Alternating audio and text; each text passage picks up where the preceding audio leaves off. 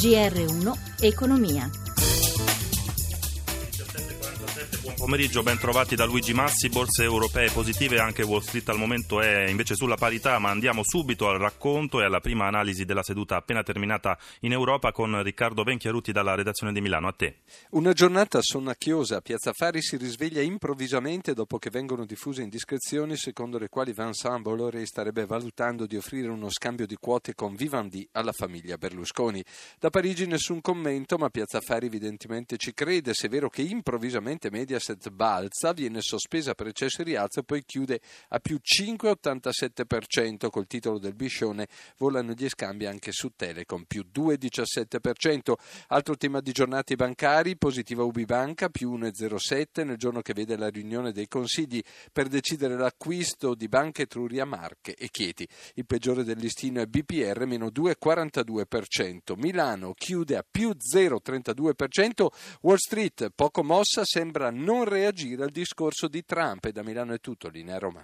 Grazie a Riccardo Venchiarutti per questa completa panoramica. Noi andiamo avanti. Il ministro per l'economia Piercarlo Padoan oggi a Berlino per un convegno organizzato da Die Welt ha parlato di banche, di crescita, di immigrazione. L'intervista è del corrispondente Rino Pellino. Ho spiegato qual è la politica economica del governo Gentiloni in piena continuità col governo precedente e ho spiegato cosa succede al sistema bancario italiano che si sta riprendendo da molti punti di vista e ci sono naturalmente casi specifici che richiedono un intervento particolare come è noto, in particolare per quanto riguarda il Monte dei Paschi, ho spiegato che tutto ciò avviene nel pieno rispetto delle regole. Ecco, queste sono le critiche che vengono mosse qui in Germania. Da un lato un intervento di Stato che non sarebbe adeguato, dall'altro 20 miliardi sarebbero troppo pochi, ne servirebbero di più. Di questo non abbiamo parlato con i colleghi tedeschi, è una domanda che mi fanno spesso ma che io trovo un po' strana. I soldi sono sufficienti. Lei ha incontrato anche il ministro Schäuble, ha avuto modo di parlare tanto delle banche quanto della crescita e delle prospettive per l'Italia? Abbiamo parlato sia delle prospettive dell'Italia che delle prospettive della Germania che malgrado cresca di più anch'essa ha i suoi problemi, poi abbiamo parlato di una preoccupazione comune che è la situazione dei migranti e del cosa può fare l'Europa per questa questione. Prospettive? C'è innanzitutto la questione di come si traduce a livello europeo una politica per gli emigranti che ha aspetti di sicurezza, aspetti di politica internazionale, aspetti finanziari. Eh, il mio collega e amico Schäuble è stato prodigo di molti elogi nel modo in cui l'Italia sta conducendo la delicatissima questione dell'immigrazione. E allora fin qui il ministro Padoan, in diretta con noi questa settimana c'è invece Stefano Manzocchi, direttore del Dipartimento di Economia della LUIS di Roma. Professore, buonasera e ben trovato. Buonasera.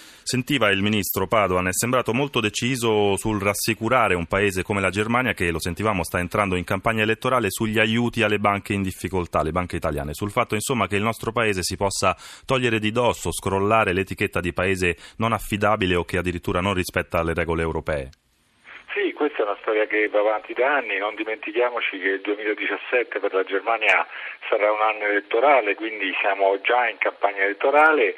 E quello che è abbastanza singolare è che dalla Germania arrivino queste due voci eh, assolutamente contraddittorie, da una parte dire che non vanno bene gli aiuti di Stato per eh, risollevare le banche che ne hanno eh, diritto e che eh, hanno bisogno di questi aiuti, dall'altra sostenere che i 20 miliardi che il governo ha stanziato sono troppo pochi. Direi che qui si capisce che in Germania c'è un dibattito politico interno che va oltre i confini quando discute di queste questioni.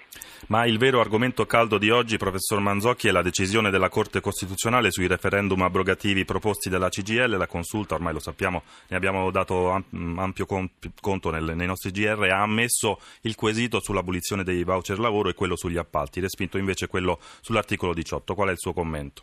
Guardi, il mio commento è in generale che da moltissimi anni in Italia c'è un dibattito sulle riforme del mercato del lavoro e eh, non è quasi mai condiviso da tutti le posizioni sono sempre diverse, si va avanti, si torna indietro. Ora, la cosa positiva che noto è che sia i proponenti del referendum che il governo vogliono riformare il sistema dei voucher. Quindi facciamo questa cosa che è davvero importante perché i voucher sono stati anche abusati eh, recentemente e per il resto teniamoci una riforma che comunque nel tempo darà i suoi frutti. Sono professore, lo ricordiamo, referendum abrogativi, hanno il quorum, sarà facile se si andasse a votare coinvolgere così tanti elettori eh, su materie giuridiche e sociali che comunque sono abbastanza complesse? Guardi, questo è un po' difficile, ma eh, io credo da, da, da, stabilire. Credo che se il governo interverrà bene sulla materia voucher, almeno il referendum sul eh, cosiddetto Jobs Act potrà essere disinnescato.